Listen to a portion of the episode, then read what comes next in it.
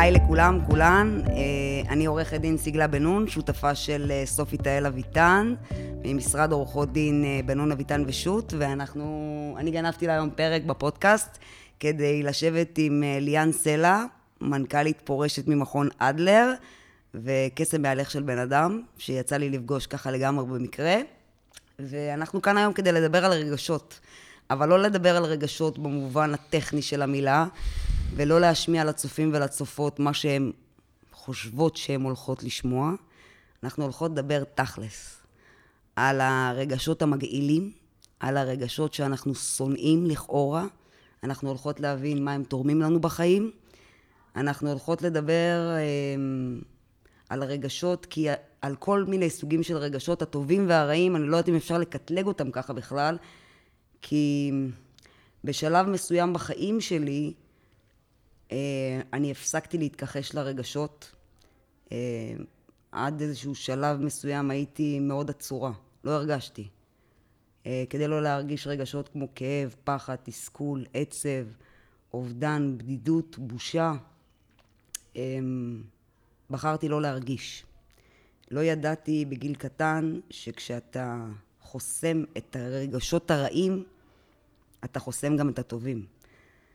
זאת אומרת שכשבחרתי איפשהו שם בגיל חמש להתכחש לרגשות ולא להקשיב להם יותר, אה, או לא לגרום להם ל- ל- ל- להכאיב לי, הם כאבו לי, רגש היה מכאיב, אז ניתקתי אותו. ואז התנתקו עוד כמה דברים. התנתקו רגשות של שמחה, רגשות של אהבה, רגשות של אושר. אז ליאני, אנחנו נפתח היום ברגע שמניע... אנחנו, אני תופסת את החיים, יש הרבה סוגים של בני אדם. מה שכולם רוצים להגיע אליו, כל אחד בדרכו שלו הוא, זה אל האושר. אושר באלף.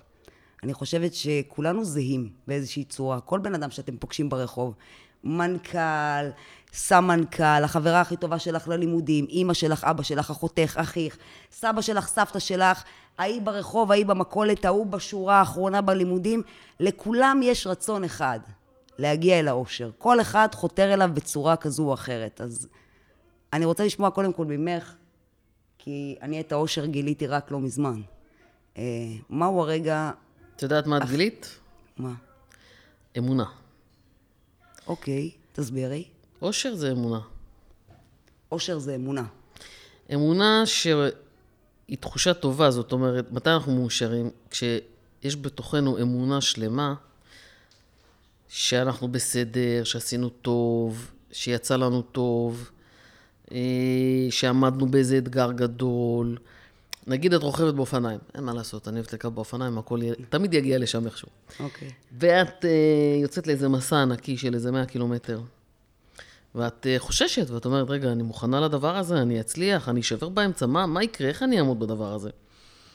ובסוף את עומדת בזה, את מכינה את עצמך, את פה, את שם, את מתאמצת, את uh, מקללת בעליות, את שמחה בירידות, ואת עוברת, עוברת, עוברת, ועוברת את המאה קילומטר. אוקיי. את מאושרת, אבל את מאושרת כי האמונה התגשמה.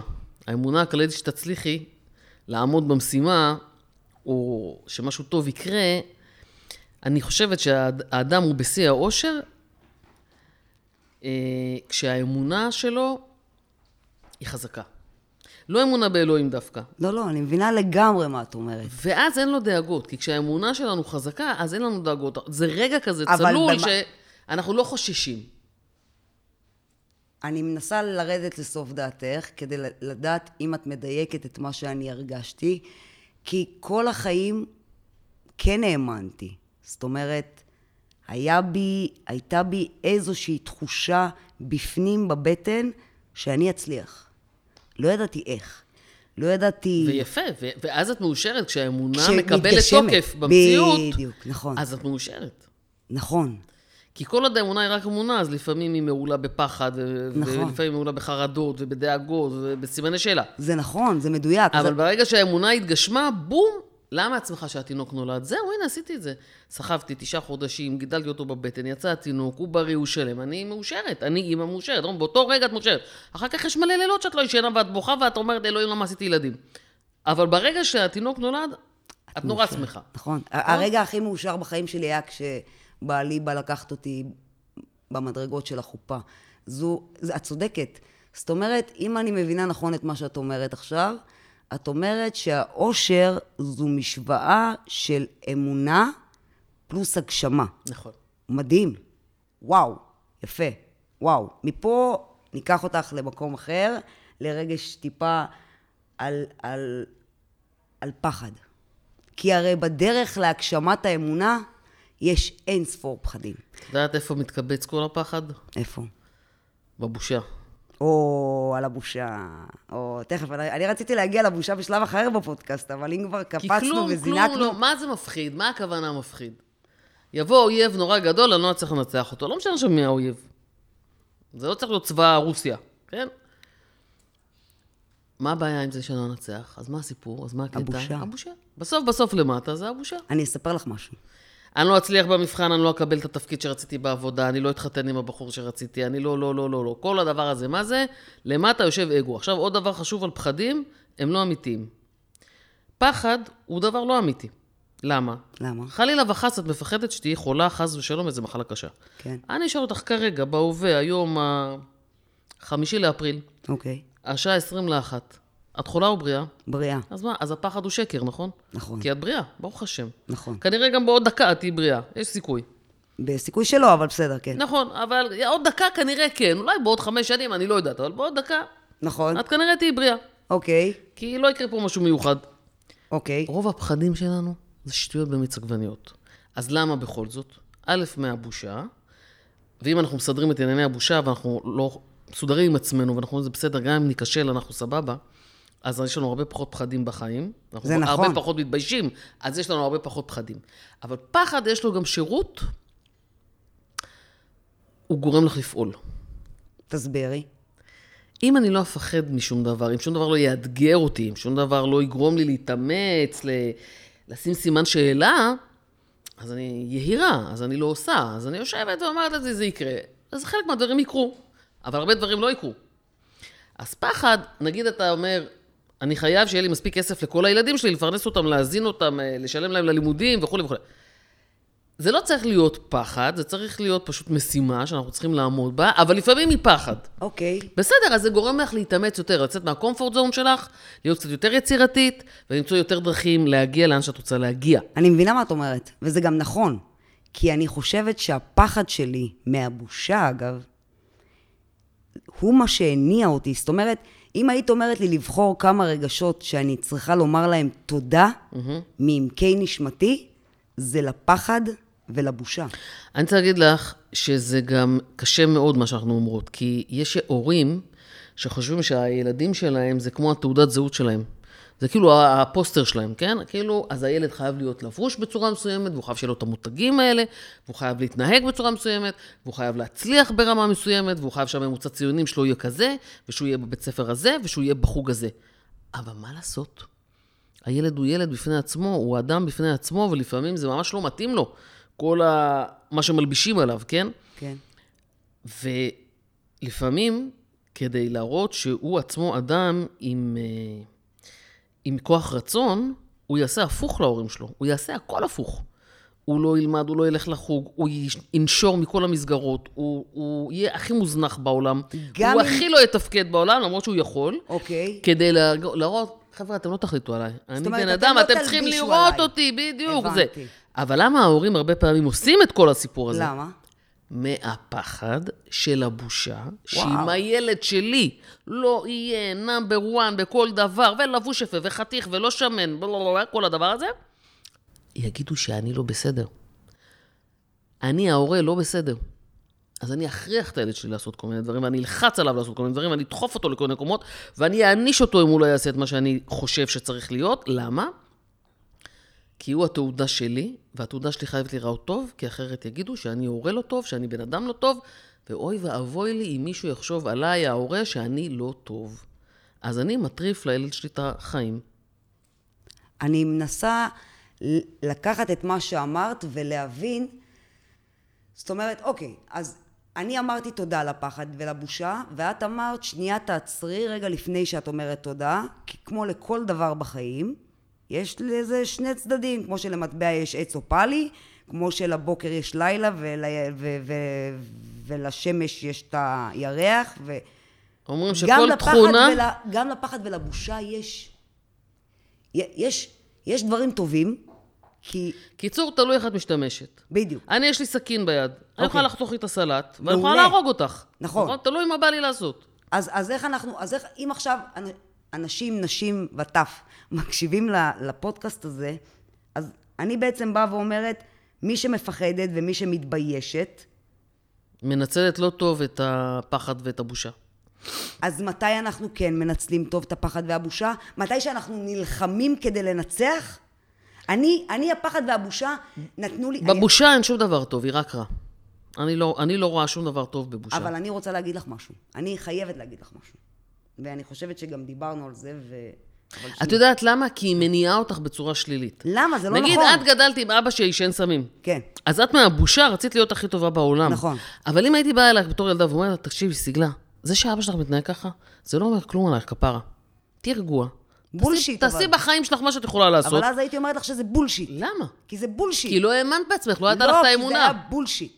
כי זה בולשיט, כי לפני שבוע עשיתי הרצאה, בדר... לפני שבוע, לפני כמה ימים, עשיתי הרצאה בדרך אריאלה, ויושבות שם קהילת של נשים מדהימות, בגיל ה-20 לחיים שלהם. ואת מסתכלת עליהן, ואת נותנת להן תקווה, ותכף נדבר גם עליה, והן אומרות לך, את, את מדהימה וזה, אבל יש לנו בעיה אחת, כשהן יוצאות החוצה, אנשים מ- לא רוצים לקחת אותן בגלל העבר שלהן, אז הן מתביישות. בעבר אז גם שלהן, אין להם עתיד. ואז גם אין להן עתיד. אז אני רוצה להגיד לך, בתור ילדה שגדלה עם אבא נרקומן, שאגב הוא היה, הוא מדהים, כאילו היום בדיעבד שאני מסתכלת על כל הדברים שהוא הקנה לי לאורך החיים שלי, אני רק מבינה כמה תובנות, כי כמו שאני תמיד אומרת, החיים מתחלק, אתה מכיר בחיים שני סוגים של אנשים, כאלה שאומרים לך מה כן, כאלה שמראים לך מה כן אתה צריך לעשות, וכאלה שמראים לך מה אתה לא צריך לעשות. ואבא שלי תמיד הציג בפניי את כל מה שאני לא צריכה לעשות שנייה, אבל אבא שלי תמיד נת... הוא בחיים לא השתמש בי כתעודה. בחיים. הוא תמיד אפשר לי להיות מי שאני, והוא תמיד גם אמר, תהיי מי שאת, כי את יהלום. גם אם אני אזרוק אותך בתוך פח הזבל, יצא יהלום. אז שני, אני מנסה ל, לאזן את הדבר הזה ולהגיד שהבושה נכון זה לכבס מילים יפות ולבוא ולהגיד לקהל, אל תתביישו. אבל יאן, הסיבה שאני במקום שאני נמצאת בו, זה כי הסתרתי את האמת. זאת אומרת, היום במקום שבו אני נמצאת, אז אני יכולה לדבר על האמת, כי אני במקום טוב, כי אני עורכת דין, כי אני כבר צברתי את הטייטלים ואת התעודות, קיבלת ביטחון. כי כבר לא קיבלתי ביטחון, העולם מאפשר לי לשם. זאת אומרת, זאת אומרת, שנייה, גם הסיבה כשאני ואת נפגשנו, אז את ראית אותי ברגע שה... ה- ה- ה- בדיוק כתבתי לעצמי, אמרתי לך, באחת המשימות שאני עושה כל יום, אחת המשימות שלי זה לכתוב, וכתבתי מהרגע שאני רוצה לשחרר, וחשבתי המון על איזה רגש לבחור, ואז הבנתי שזה מהרגע של הבושה, כאילו, את יודעת, הייתה גם תקופת הקורונה, ואנשים השתמשו בכל מיני מסכות, זאת אומרת, נאלצנו לשים מסכות, וכאילו, היה פעם אחת שאמרתי לעצמי, וואלה, סיגלה, אולי תורידי את המסכה. אולי די עם הבושה. כן, היו לך חיים לא פשוטים. So fucking what, יש למישהו חיים פשוטים? כן, היה לך אבא נרקומן. בסדר. כן, אחי חושב בכלא. כן, גדל באור יהודה. כן. התביישתי בזה, ליאן. התביישתי בזה ברמה ש... שרציתי שהאדמה תפתח את פיה ותכניס אותי פנימה, והייתי מוכנה לעשות הכל כדי שאף אחד לא ישים לב. שאף אחד לא יגלה, שאף אחד לא ידע. אבל הבושה, אני מבינה מה שאת אומרת. אמ, אני חוויתי אותה אולי בצורה חזקה, אני לא חושבת, מאוד חזקה, כאילו ברמה שאת, שהיא מטלטלת הבושה, אני לא יודעת, אולי פעם, פעמיים, בסדר? אבל אה, אני הייתי חיה ככה. את יודעת, הבושה, היא משתקת אותנו, היא לא מצמיחה אותנו אבל לשום אותי מקום. היא הצמיחה. לא, היא לא הצמיחה, היא שיתקה אותך, בעיניי. ליאן, היא הצמיחה את אותי. הצמחת כשאת החלטת שאת אה, בוחרת לעשות משהו אחר. אבל ואז את ניצחת את הבושה ועשית את המשהו האחר. הלכת ללמוד, הלכת להצליח, הלכת למצוא בעל, הקמת משפחה וכולי. אבל ליאן, אני, רגע, שנייה, אני חייבת, אני חייבת, כי יש הרבה אנשים שיקשיבו לנו עכשיו. אי אפשר לבוא ולהגיד שהבושה לא משרתת. כי הבושה משרתת ילד שחטף פיצוצים אתמול מאבא שלו, או שילד שאימא שלו זונה, או שילדה שעכשיו יצאה מהתמכרות לסמים, או לא יודעת מה, או אישה שעכשיו התגרשה והיא לא רוצה שאף אחד ידע, ולפעמים היא משרתת. זאת אומרת, אני, אני חושבת שצריך, צריכה להיות בשלות להוריד את המסכה. עד, עד הבשלות, עד, עד שהאמונה, עד שהאמונה מתכתבת עם ההגשמה, אתה צריך להשתמש במסכה, כי היא מסייעת לך. אבל ברגע שתוריד אותה, זאת אומרת, אני הורדתי את המסכה מתי שהגעתי. זאת אומרת, ראיתי כבר את, ה, את הפסגה, ידעתי, אני כבר, אני כבר באה עם תעודות. אני לא אותה סגלה בת עשר. אני הוכחתי. אני, אני כבר הוכחתי. הוכחתי. אני כבר, אני כבר באה עם התעודות, לא של אימא שלי, לא של אבא שלי, כי זה אלה תעודות לא טובות. אני באה עם התעודה שלי. עכשיו אתם תראו אותי, ועכשיו, אחרי שהאמונה התכתבה עם ההגשמה, הורדתי את המסכה. עכשיו, אני לא אומרת שזה נכון לנשים אחרי גיל ה-20 או ה-30, אבל לפעמים מרתף הבושה מנקה אותך. הוא, הוא, הוא שם אותך כל כך למטה, הוא מוריד אותך אל תוך תהום, נכון. שאם אתה לא נתלה על החבל, לא רק על החבל, אם אתה לא מנסה לאחוז בכל חבל שאתה רק רואה, אתה לא מטפס. אבל מה שאני באה להגיד לכל הצופים פה, זה שכשהבושה קוברת אותך, והיא קוברת אותך, זה הרגע שכשאתה מתנקה שם בתוך התהום, שאתה כאילו מוריד ורואה את כל החולדות וכל הרע הזה וכל הטינופת הזו, כשאת, אם אתה בוחר לצאת ממנה, אם אתה בוחר, וזה הרגע שבו אתה בוחר, כי יש אנשים שבוחרים לוותר. יפה, אז זאת המילה הכי חשובה בחיים. ברור, בחירה. אבל את חזקה מראש, זה לא משנה מה היה לך בחיים. אני חושבת שהיקום אתגר אותך עם הרקע הזה, כדי שאת תזהי כמה את חזקה. ומה לגבי שאר הצופים בנו עכשיו? שאישה עכשיו שהתגרשה, או שאישה עכשיו שהיא לא מצליחה להביא ילדים. לפעמים את לא מספרת דברים לא כי את מתביישת, אלא כי פשוט אין לך עניין, זה כואב לך, זה לא מתאים, זה, זה לא משהו שהציבור יכול לעזור לך בו. את, אה, את יודעת את זה, את שומרת את זה, הסביבה הקרובה שלך מאוד יודעת. לא כל דבר את רוצה לחלק עם כל העולם, את יודעת, זה, זה בסדר. יש לנו פרטים אינטימיים, זה לא בגלל שזה בושה, זה בגלל שככה זה. את יודעת, יש אנשים שיש להם איזה מחלת אה, עיכול, נכון? יש כל מיני מחלות עיכול כאלה. מה, מה, הן הולכות עם תעודה והן כותבות ש... לא. אבל מי שמאוד קרוב אליהם וצריך לדעת, יודע. זה בסדר גמור. לא, לא כל דבר זה שלט. לכל העולם. ברור, אבל מה שקורה, הרי אחד הדברים שאני ואת התאהבנו בגללם, זה הכנות. זה השיחה האמיתית. אז אני אומרת שאם אתה מתבייש, או אם אתה... את יודעת מה? את יודעת מה? אולי לא מתבייש, אולי מתחבא. מסתתר מאחורי איזושהי מסכה. תראי, בושה היא כוח מסוכן.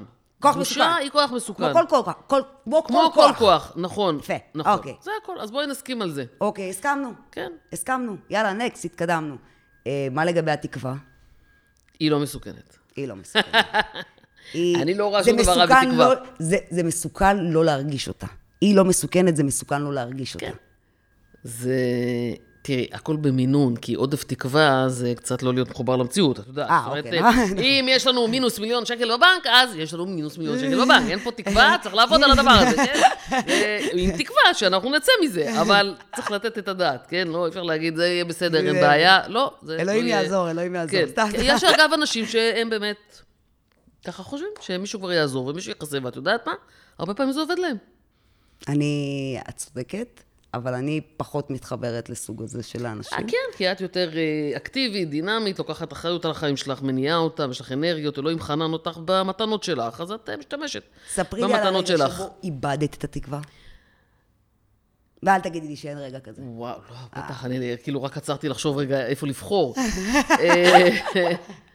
איפה איבדתי את התקווה?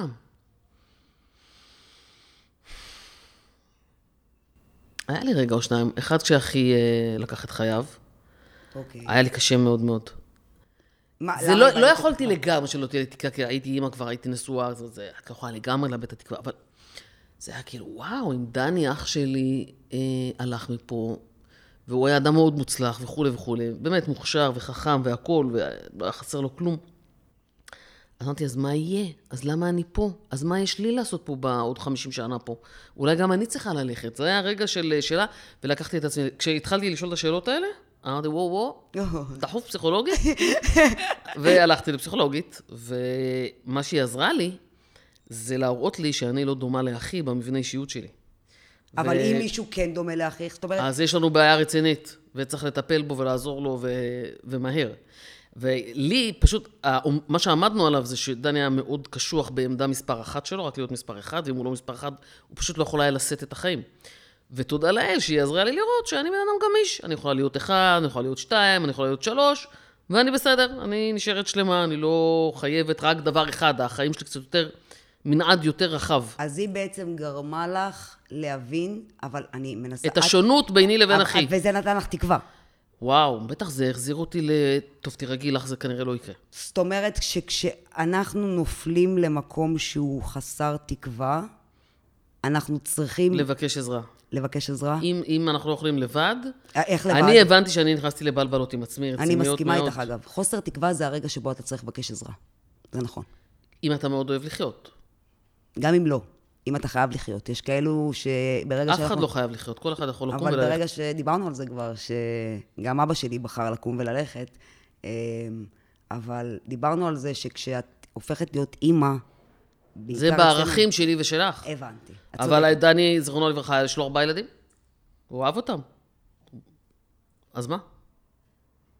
אז, אז איך אנחנו... אז התקווה היא הכוח שמניע את החיים, ולכן בלעדיה, אני כשחסר לך מוטציה, אני חושבת שככל שאתה יותר בריא בנפשך, יש לך באמת יותר תקווה. ובריאות נפשית זה הדבר הכי יקר בעולם, ואם אני חוזרת להורים, ואנחנו גם דיברנו על אינטליגנציה נפשית, אבל את זה רגע נשאיר בצד, זה מושג אחר. אם את חושבת מה התפקיד שלך בתור הורה, באמת הוא רק אחד. זה לא משנה, הילד יהיה חכם, יפה, מכוער, שמן, רזה, טיפש, עם תעודה, בלי תעודה, כן יגמור את התיכון, לא יגמור את התיכון, כלום לא משנה. הבריאות הנפשית שלו. אם לא תהיה לו אותה, זה בכלל לא משנה איזה הישגים כאילו יהיו בחוץ. מהי בריאות נפשית? שהוא אוהב את עצמו ברמה שהוא רוצה להיות הכי טוב, הגרסה הכי טובה של עצמו, אבל הוא שלם עם זה שהוא כנראה לא הצטיין בכל דבר, הוא הצטיין בחלק מהדברים, ובחלק מהדברים לא. אני חושבת שגם, אה, איך קוראים לו? בנג'מין פרנקל ו... אה, ואן גוך, הם הצטיינו בדבר אחד, זה לא שהם היו מצטיינים בכמה וכמה לא, תחומים. לא, אני חושבת שככל שאת יותר בריאה בנפשך, יש לך יותר פניות, רוגע ונחת להתעניין בהמון דברים, ואז להיות טובה בהמון דברים. את יכולה גם לנגן, וגם להיות מדריכה בצופים, וגם להצליח בבגרויות, ו... כי זה יש לך רוגע נפשי, כי אמרו לך שאת בסדר. Okay. ושבואי אוקיי. תנסי לעשות את הכי טוב שלך, ובדברים מסוימים את תגיעי ל-100, בדברים מסוימים את תגיעי ל-60, בדברים מסוימים את תגיעי ל-20, וזה בסדר. כל מה שאנחנו רוצים ממך, שתרגישי רגועה, ושתפעלי להצלחת חייך. אבל ההצלחה, אין לה מספר. זה כל מיני מספרים, ואת זה צריך לדעת אדם. כשהוא יודע את זה, אז הוא מאוד פנוי, הוא רגוע. והוא הרבה פעמים מצטיין בהמון דברים, כי הוא פשוט רגוע. אז את אומרת... הלחוץ, הלחוץ, ימצא את עצמו מקבל 20-30 כי הוא לחוץ. הוא לא פנוי למשימה. את צודקת. זאת אומרת, הבת שלי, עופרי, היא הרבה פעמים נלחצת מהציונים, ואני לא מצליחה להסביר לה. זאת אומרת, יכול להיות... את לא מצליחה להסביר לה? תלכי למראה. אה, את אומרת שאני לא מצליחה להסביר לעצמי. מה היא רואה? אימא, שאם היא לא מנצחת, כל היום, כל הזמן, כל רגע, היא חוטפת החוף, אה? היא הולכת ברחוב, צועקת על עצמה שהיא לא בסדר. מה את רוצה שהיא תהיה? את צודקת. את צודקת, אגב. את צודקת. וואו, את צודקת ממש. אז את אומרת בעצם, בואו נאהב את הילדים שלנו, בואו נאהב את החברים שלנו, בואו נאהב את השותפים שלנו. בואו נשמור על הבריאות הנפשית, כי זה הדבר הכי יקר. אי אפשר הבר... לקנות אותו בשום כסף. אז אני באה לסכם את זה ולהגיד, את הבריאות הנפשית אנחנו קונים באהבה, וזה מה שיוביל אותנו לרגש, שמני... לרגש שמניע את העולם. אהבה. אבל אני לא רוצה לגמרי. לדבר על אהבה לאחר. נכון. אני, זאת אומרת, אני חשובה לי, האהבה מניעה את העולם, וכשאתה מרגיש אהבה, אתה מפיץ אותה. כי זה מה שאני ואת עושות. זה, זה החיבור, זה למה התחברנו בשנייה. כי אנחנו מפיצות אור. והשאלה היא, איך, אנחנו, איך, איך מתאהבים? לא באף אחד אחר, בעצמנו. איך מתאהבים?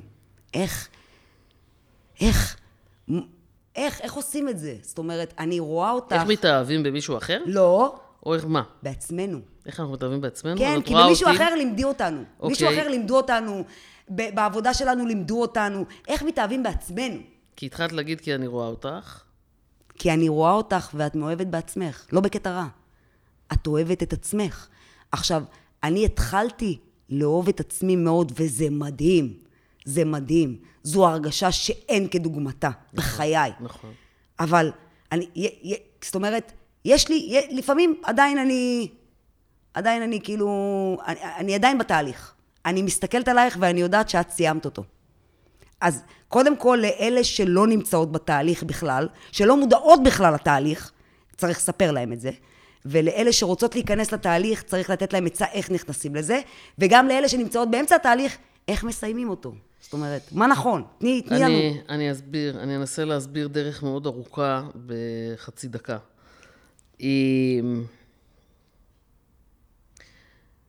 כל החיים אנחנו מסתובבים עם אמונות מסוימות.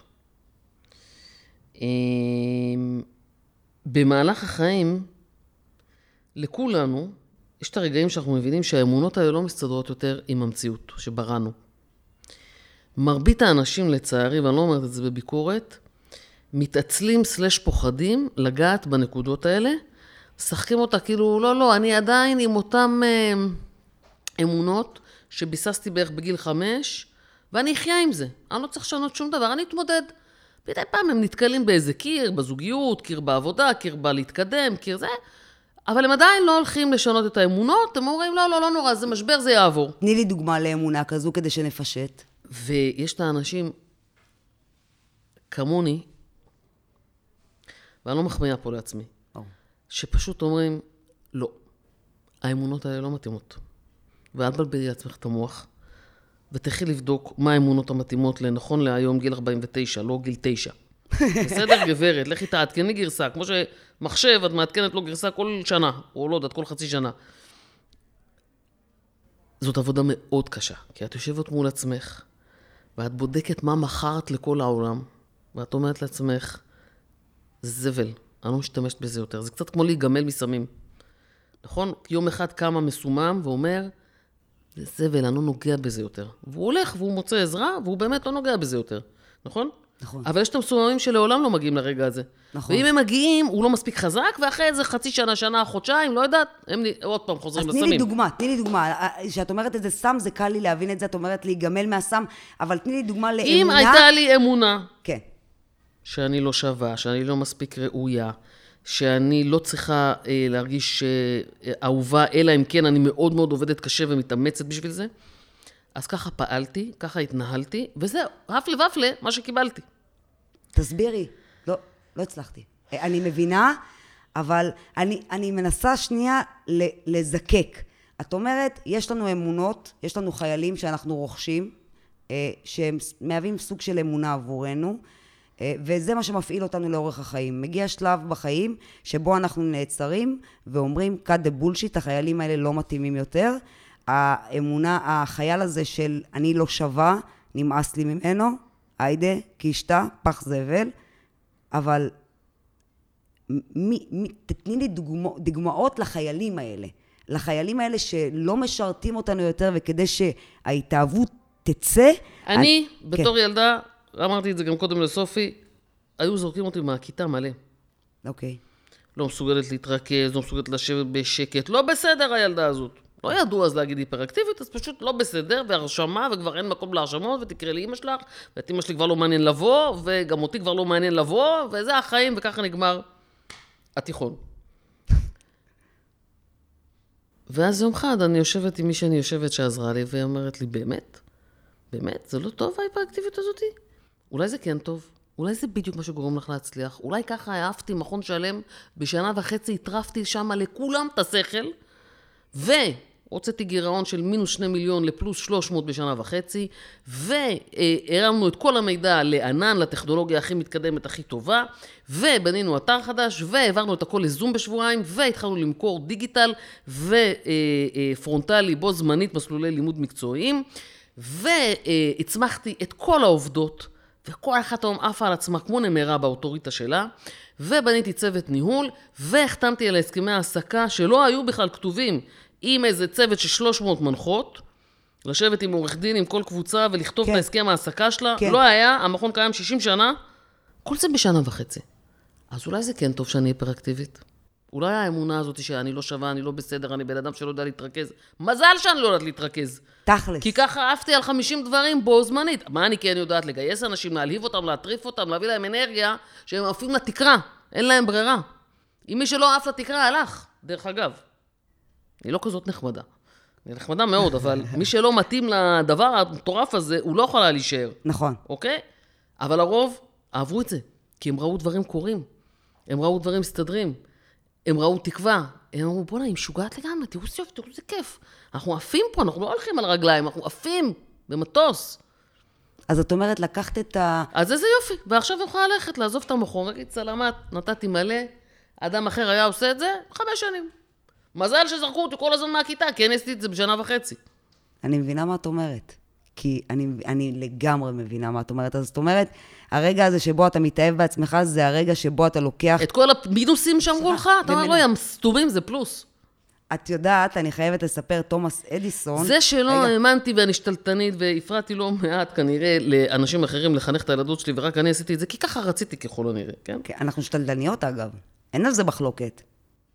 אבל אולי זה לא כזה רע, כי הם יצאו פצצה, כל אחת מהבנות שלי חמסה עליהם. אבל יש כי אנשים... גם הן נמרות, הן עפות עם כל המתנות שלהן לכל היקום והן מחלקות. ואם הן לא חושבות לחלק, אני מודיעה להן שצריך לחלק. אז את אומרת בעצם לקחת את כל הבולשיט שמוכרים לנו... רק לא מזמן אמרתי לילדה שלי, אל תדאגי, אם תתני יותר, תהיה, יהיה לך כיף יותר, לא יהיה לך כיף פחות. זה קונספט. היא, היא לא רצתה לתת uh, תרומה, אמרתי לה, למה? תהיי בצד שנותן, איזה כיף. תני. וואלה, נתנה מעשר, הרגישה טוב, וואלה, אני, אני נותנת? כן, את נותנת. תפסיקי לחשוב כל הזמן על הטיול לדרום אמריקה, הבנתי, בסדר, אבל יגיע. תני, תני שני שקלים גם למישהו אחר. נכון. אז את אומרת בעצם, אגב, אני מרגישה נהדר, אה, מהמשרד אנחנו תורמות מעשר בכל אה, חודש, וזו הרגשה מדהימה. כן, גברת, אותך צריך לקחת את השני, להירגע עם ה... למה, עם המעשר? יש חשבונות, את יודעת, גז, מים, חשמל. עם הטוב, עם אם את לא הטוב דואגת לב. לך, אל כן. תדאגי לאחרים. קודם כל תדאגי לך. אה, אז את אומרת בעצם לקחת את כל האמונות הטפלות האלה, שהיית- שמה שלימדו אותנו שזה החסרונות שלנו, ולבוא ולהפוך אותם להיות היתרונות שלנו, כי כמו שדיברנו קודם, לכל דבר יש עץ ופאלי, ויכול להיות שמי שרואה בחסרונות שלך היום חיסרון, זה בעצם מה שיוביל אותך להיות מי שתגיע להיות. בילדות סיפרו לנו סיפורים שהלכנו איתם. כי חשבנו שהגדולים מבינים משהו מהחיים שלהם. נכון, אבל לא היום מבינים אנחנו כלום. הגדולים. אז בואו נפתח את העיניים. הגדולים לא מבינים כלום, אגב. הם לא מבינים כלום. מקודם, אני חושבת שאחד הדברים שבגללו אני מרגישה מי שאני, זה שאני שומרת על הטיפשות של הילדות. אני הרבה פעמים באה למשרד ושמה להם פול ווליום מוזיקה, ועושה סלטות באוויר, ומגיעה עם, אה, עם אה, גלימה לבתי משפט, כי זה מצחיק ומשעשע אותי. זאת אומרת, אסור לנו לוותר על רגש הילדות הזה. על, על ה... נכון. על, ה, על הטיפשות, על התמימות, על ה... נכון. כי על הסקרנות, אגב. על ההתלהבות. על ההתלהבות. על התשוקה. על התשוקה. זה החיים. מה, בואי בוא נדבר על תשוקה. מסמנים לי פה שיש לנו רק עוד חמש דקות, הזמן עבר כל כך מהר שזה לא אני להאמין. רוצה להגיד שבאדלר אומרים שכל תכונה היא כמו ירח, יש לה צד אפל וצד זורח. או, טוב. וזהו, שעם זה ילכו אנשים. אז ליאני, איך אנחנו, איך אנחנו, דיברנו, דיברנו על כמה רגשות, בואי, בואי נדבר על, על, על הרגע- התשוקה, רציתי על לדבר על התשוקה, תשוקה. כן. מה זה תשוקה, סיגלם? מה שאני מרגישה כל יום כשאני מגיעה לעבודה. אתה קם בבוקר בדרייב מטורף. אתה, אתה, אתה, אתה בייעוד, אתה מרגיש רעב. אתה כל הזמן רעב. מה זה תשוקה לאוכל? אתה רעב? אז אתה רעב לטרוף את העולם. וזה זה הרגש שמניע אותך. זאת אומרת, תשוקה זה הפעולה, האהבה והתשוקה מובילות את הפעולה הנכונה. נכון. זה מה שאני מרגישה עכשיו. אז איך, איך אנחנו מסכמות את הדבר הזה? זאת אומרת, מה, מה נעשה, רגע, שנייה, לפני שאנחנו מסכמות, איך אנחנו, איך אנחנו אומרים לאנשים, דברו אמת, זאת אומרת, תהיו מי שאתן, מי שאת, מי שאת, זה טוב מספיק, זה מדהים מספיק, ואם זה שלא אוהב אותך, לא אוהב אותך כמו שאת, אז שילך. אני, אני מציעה לכולם לחיות על 80. לא, אני חיה על 250 וגם את. לא, לא, אני אסביר למה אני מתכוונת. לא, לא, לא מדברת בקצב של העשייה. 80 מבחינת השאיפה. קודם כל, הממוצע בגרויות שלי זה 80. אני, רוב הדברים שלי, הממוצע שלי זה 80. במקרה, לא יודע, תואר שני גמרתי בהצטיינות, זה היה ממש במקרה, בטעות, אין לי מושג איך זה קרה, הדבר הזה.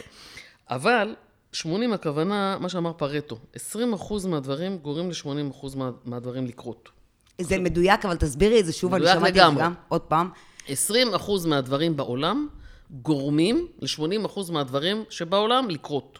זה, זה, גם, זה גם, גם רובין שרמה כותב את זה בספר שלו, ש-20% מהפעולות שלנו הם מה שמביאים את 80% מהתוצרים שלנו. יפה. אז תשקיעו ב-20%.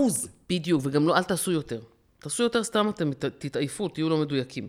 אוקיי. תשבו בשקט ותעשו את ה-20 דברים הנכונים כל יום. רק 20. לא 100, רק 20. זה דבר ראשון. דבר שני, לחיות על 80 זה, זה פשוט להרגיע את עצמך. להגיד, אני לא צריך 100 בכל דבר. אם אני מגיע ל-80, זה, זה בסדר. היא יוצאת לי 90, אחלה, איזה כיף. 80 בסדר, 70 גם בסדר. לא צריך יותר. כי לבקש מעצמנו להיות 100 בהכל, זה לא ריאלי, זה לא, לא יקרה. בהכל, אבל 100, ב- אני רוצה להיות 200 ב- בעשייה שלי בעריכת דין. את היית 5,000 בעשייה שלך במכון אדלר. אז אני חושבת שזה לעשות את המאה ב-20 אחוז, לא את המאה במאה אחוז. ה-80 אחוז שלי זה 100 אחוז של בן אדם רגיל. 200 זה לא אחוז שאני כזה בן אדם. מיוחד, אבל כן, בואי אבל נגיד. זה נכון, הרבה פעמים אמרו לי את זה. יפה, אז לכן אני אומרת 80. שמו, אבל מה עם אלה שהם אנשים רגילים? בסדר גמור. אז הם יעשו הרבה 80 ויהיה לכולנו טוב. אנחנו, אני, אני שמחה שאנחנו ככה מסיימות את הפרק הזה, כי אנחנו חלוקות. אנחנו לא מסכימות על זה. הילדים שכל הזמן מעודדים אותם התבנ- להיות מספר אחד, יום אחד הם מתפרקים לרסיסים. זאת אני, קורה, אגב. וזה קורה בכל מיני דרכים, זו אני. ההתפרקות הזאת. נכון. הם נופלים לסמים, לא, אל תגזים, הם. אה, נופלים לפשע, הם או שהם מתאבדים. מקימים משרד עורכות דין. זה בסדר גמור, אבל, אבל כל הזמן, כל היום, כל נכון, רגע, להיות מספר קשה. אחד זה לחץ אינטנסיבי את צודקת. שיש לו מחיר, אין ספק. אבל מה עם אלה שמוכנים לשלם את המחיר? הקדנציה שלהם תהיה קצרה. אז מה שאת אומרת בעצם, זה תחיה על 80 כדי שתחיה הרבה. נכון. אתה יכול לחיות על 100, אבל רק לפרק זמן קצר. קצר יותר, בואי נאמר, כן. אני מסכימה איתך. אני אוהבת אותך. גם אני אותך. סיימנו, ואנחנו נבוא לפה שוב. וזה היה בשמחה. מדהים, ואני כל כך שמחה, באמת. גם אני.